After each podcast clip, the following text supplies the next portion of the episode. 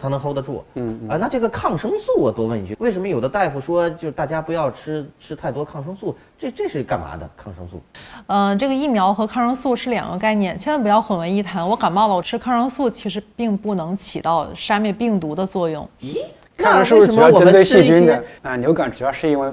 Virus 病毒引起的。啊，流感主要是病毒引起的啊，抗生素是针对细菌的。对，那抗生素对其实病毒引起这个这个有一个这个有一个基本的概念，其实疫苗是属于一种预防类的生物制品，嗯，那抗生素是一种化学的药物。嗯，所以疫苗呢属于这种防未然的病，嗯嗯嗯，对。但是化药呢是属于治疗得了流感的这些人群，后期也会有一些抗生素的一些联合使用，是因为流感也会引发一些继发性的一些细菌性的感染。继发性感染是怎么回事呢？就比方说感冒了，病毒引起我身体不舒服了，嗯，然后我机体免疫力下降了，这个事我们还干刚才还没干过，所以呢。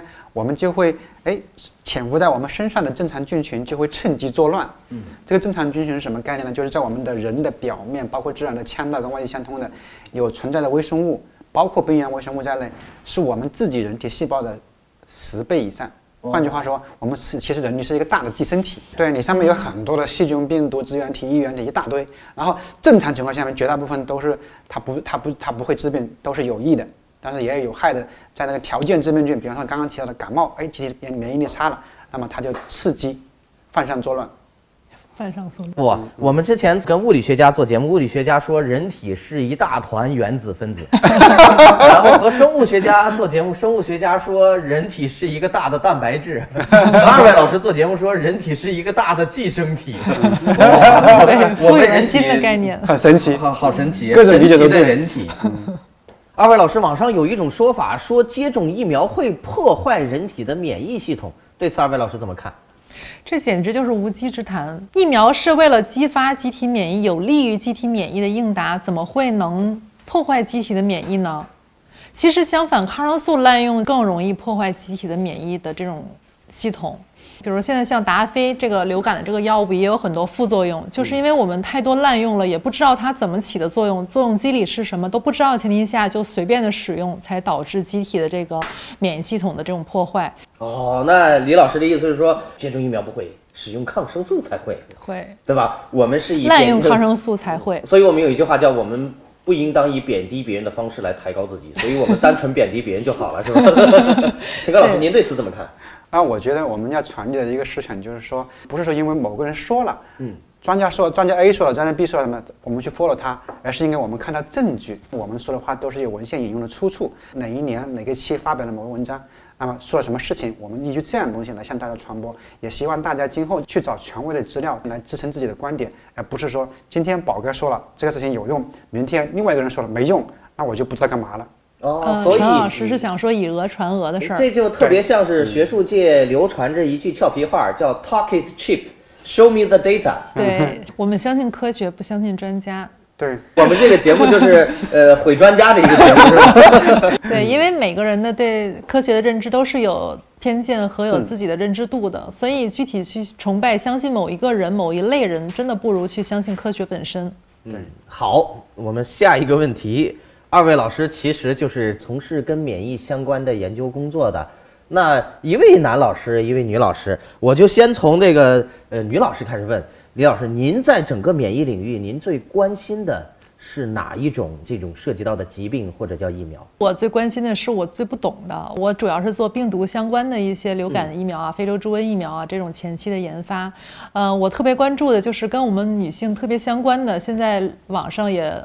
谈论比较火热的这种宫颈癌 HPV 疫苗是我盲区，我不太知道这个疫苗是，呃，为什么这么火？然后我们为什么要打？然后打了之后对我们自己有什么样的好处？对，您都是我想知道的。这个我也是特别关注宫颈癌，因为我很关注为什么你？为什么你？对，现在也有很多人说男性也要打宫颈癌疫苗，男性也要打这个，也是我特别想知道，就是为什么？这是为什么呢？陈科老师，您知道为什么吗？我。当时在博士阶段是做的 HPV 相关的这么一个研究，HPV 的全称叫 Human Papillomavirus，就是人乳头状瘤病毒。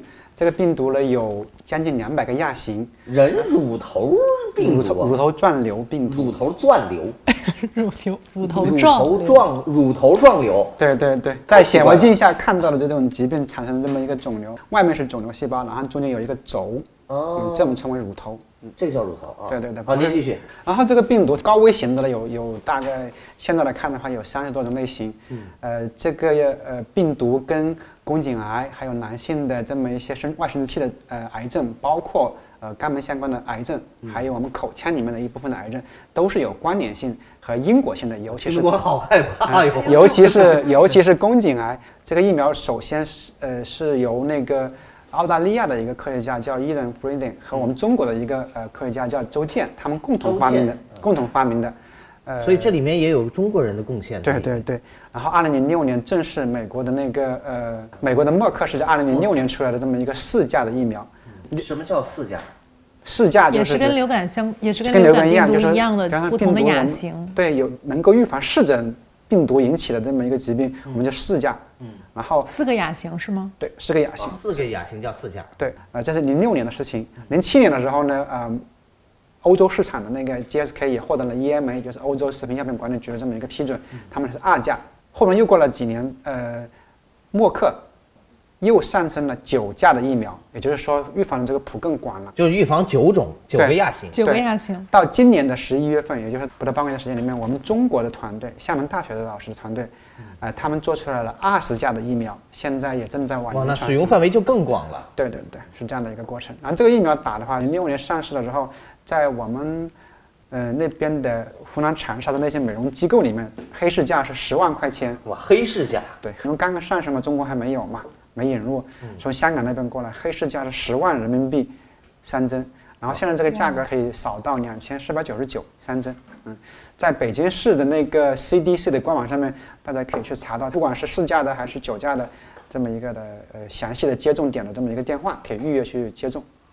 嗯哎，所以您看我刚才呃听您这段解说，我我是这样理解的，它预防的就是 HPV 病毒的这个相关的预防它它整个一系列的宫颈癌等等这些就都能预防了。对，大家多补充一点，因为宫颈癌也好啊，还是其他的这个 HPV 相关的肿瘤也好啊，大家不要觉得一一被这个病毒感染了，我就会得癌症，不是这样的。它我们人群在一生之间有百分之九十的概率都会被这个病毒去给感染过，但是百分之九十九点九九的人都不会得病，因为我们机体的免疫力足够强大，哦，把它清除出去又。说到机体免疫的事儿，对，啊，那再回到这个宫颈癌这个问题上，刚才那个 李老师说宫颈癌，我还庆幸我是个男的，紧接着他又说了一句话说，男的也涉及到接种这个疫苗，对什么情况？为什么？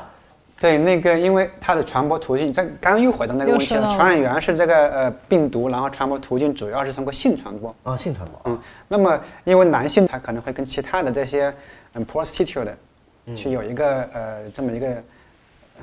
这这么就有有个性交易，啊那么性交易的话，那么妓女的身上，她可能就会把这个病毒传给这个呃男的，这个男的他就作为一个这么一个中间的数字，他会传给他的爱人，传给他的其他的呃什么什么情人啊之类的，所以他也应该去打这个疫苗。它除了能引起宫颈癌之外，还能引起其他什么癌症呢？您给简单列举几个。嗯，呃，比方说还包括呃肛门的呃肛门癌，肛门癌、对，呃男性的外生殖器的这么一个癌症，外生殖器的癌症，嗯，还包括口腔和口咽部的口腔还有这跳跃性挺大呀。对对对，上口下口都有。哦，我的天哪！好吧，当我们 这个问题，还有一个，它能够 导致那个尖锐湿疣，性病里面比较常见的也。哇，这个您的答案吓死宝宝了，我很后悔问了这些问题。洁身自好的重要性。嗯，我们接下来下一个问题啊，题哎，我觉得也蛮有意思的。他说是我国目前 HPV 九价疫苗接种的年龄界限是十六到二十六岁，而美国的年龄上限是四十五岁，这两个年龄界限居然有一个差异，二位老师对此怎么看？因为疫苗的研发呢，主要是分三个阶段，一个就是实验室阶段的研发，还有就是中试阶段的研发，在中间试验环节的基础上，基础上再进行临床实验。这几期实验结束之后，才可以生产这种疫苗的环节。为什么有国内是二十六岁，然后美国是四十五岁？是因为，呃，我们国家做这个疫苗的安全性实验的时候，就是做到了二十六岁这样的人群，没有去扩大到四十五岁。所以针对我们自己的这个实验的数据，我们希望建议人群的年龄是在九到二十六岁，那美国做到了四十五岁这样的这个年龄的人群，它的安全性保证了四十五岁是足够安全的，对，所以它扩大到四十五岁。那随着我们国内目前用的和美国的用的是同一种疫苗，现在是的。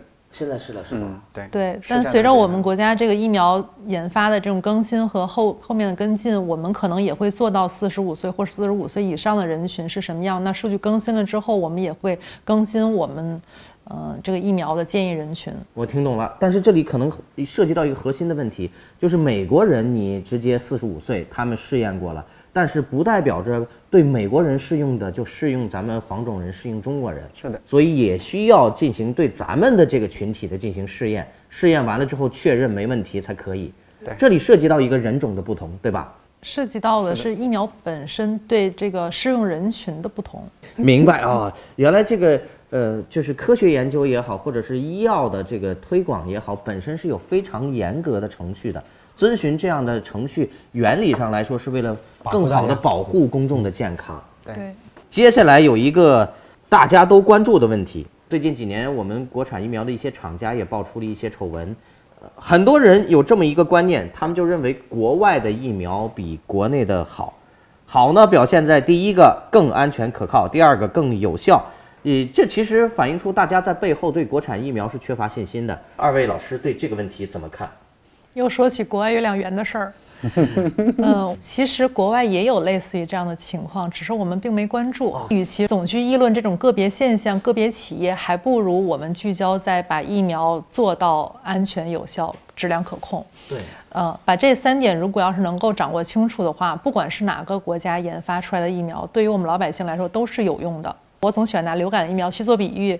因为流感疫苗，尤其中国研发的流感疫苗，其实更适用于我们中国老百姓人群。嗯，因为比如我们去年的这个流行毒株，就是这几大类毒株。那你去拿同年的国外的疫苗的毒株来去给中国老百姓去免疫的话，其实起不到免疫的效果。所以你说去比较到底是哪个国家好，那一定是最适合哪类人群的疫苗就是最好的。对，所以您的意思就是说。咱们中国人自己做的疫苗其实并不比国外的差，反而是更适用于咱们这个种族或者叫咱们这个群体的。对中国的这个科研实力现在是，呃，全球名列前几的，当然是跟发达国家可能有一定的差距，但是呃，疫苗研发的这个路径并没那么艰难。嗯，所以说咱们疫苗的科研水平，咱们也是处于世界前列的。哎，说起这个中国人自己做的这个疫苗，我印象中记得我小时候一九八几年的时候吃过一个糖丸儿，那个是叫脊髓灰质炎的这个这个疫苗，我听说是中国人研发的。这个疫苗是由一位叫顾方舟的医学家顾方舟啊发明的，嗯，他是那个北京协和医学院的院长，嗯。嗯，也是做了非常非常多的工作。然后包括拿自己的孩子做实验，拿自己的孩子做实验，对对对，他就是预防小儿麻痹症嘛。而且现在国外也在广泛的应用的，就是我们自己研发的这个疫苗。啊，国外也在用咱们顾方舟先生研发的这个疫苗，是吧？嗯，因为其实从卫世界卫生组织的角度来讲的话，不管哪个东西，你只要除了全世界的人群都能用的话，当然是最好的。比方说，我们说屠呦呦先生做的这么一个青蒿素的事情，治疗一个传染病，这个传染病叫疟疾，就是它的病原体。然后我们叫疟原虫，它的传播途径暗纹，它能在非洲地区造成每年百万级别的这么人口的死亡，所以很有用啊。嗯，对人类的呃对人类的这么一个健康很很管重视，大部分那个球就会采购的时候，哎就会说哎不管你是中国来的还是美国来的，哪地方便宜哪地方好我就用哪个地方。因为传染病无国界，所以疫苗也无国界，只是疫苗生产企业有国界而已。是的，是的。对我们没有必要把国内这种嗯没有良心的个别企业，然后。去诋毁我们整个疫苗的研发实力，对，所以这也告诉我们，其实我们的公众应该对我们整个中国自己的科研行业有充足的信心。我们在历史上几十年前就已经有出色的科学家做出了相当伟大的工作，能够解决困扰我们人类的这种疾病。我还想补充一点是什么呢？就是说。呃，一八四零年第一次呃鸦片战争以来呢，我们国家是被打得七零八落，很多时候呢也都是在各种崇拜、各种去觉得别人的月亮比咱们圆，觉得别人的工艺比咱们好，别人的楼房建得比咱们高，等等等等等等，无形中把自己给跪下来，丧失了自信。对，或者是半跪下来了。对，这其实是对于这么一个国家，一个一个从来没有尊重过的文明，想要重新复兴的时候，是一个很大要去突破的一个障碍。对可能绝大部分人都出过国啊，看看也看过外面的月亮不比中国圆啊，嗯也知道我们其实中国有很多事情做得比人家还好啊。当然，人国确实很强大，但是并不会强大到他最好，他什么都比咱们大比咱们强，没到那种程度。但是毫无疑问呢，我们呃在这个过程中，我们需要去吸吸取和借鉴人家优秀的地方，既不妄自尊大，更不妄自菲薄。然后在这么一个呃复兴的过程中，我们踏踏实实做好自己每个人领域该做的事情。嗯、每个人在每一个小领域去做点事情，也就是众人拾柴火焰高的这么一个态势。嗯。好，我们进最后进入一个总结的环节。每位老师对今天我们聊的话题，呃，咱们每人说一句话。嗯，我是觉得，因为我们一直处于这个科学的前沿，我们希望能够把自己的本职工作做好，尽量能够把我们的新型疫苗适用于我们中国人群的这样的疫苗，能够尽快的研发出来。我总结，那我就讲讲这样的事情吧。因为我在美国访学十五个月，我觉得最大的差别就是，美国的科学家和医学家都在正大光明的挣钱，他们有拜读法案的推进，要求科研人员必须把自己的专利文章转化为可用的东西。嗯说产品，哎这其实也是蛮重要的一件事情。相当重要。是一九八零年的时候通过的法案，然后现在呢，我们中国也是走类似这么一个道路。因为呃，科研不仅只是 paper，不仅只是一个呃呃一个 patent 一个就专利，而更多的是应该是一个能够造福这个社会有用的东西。呃，科技强国，科技强国最终依赖的还是靠科科研人员把这个事情能够做起来，做起来之后能够去造福造福人民，而且科学永远都是对所有人 open 的。呃，要过于局限于它在某一个国家有用，应该应也应该是放之四海皆准，能够让全世界人民去受益的一个东西。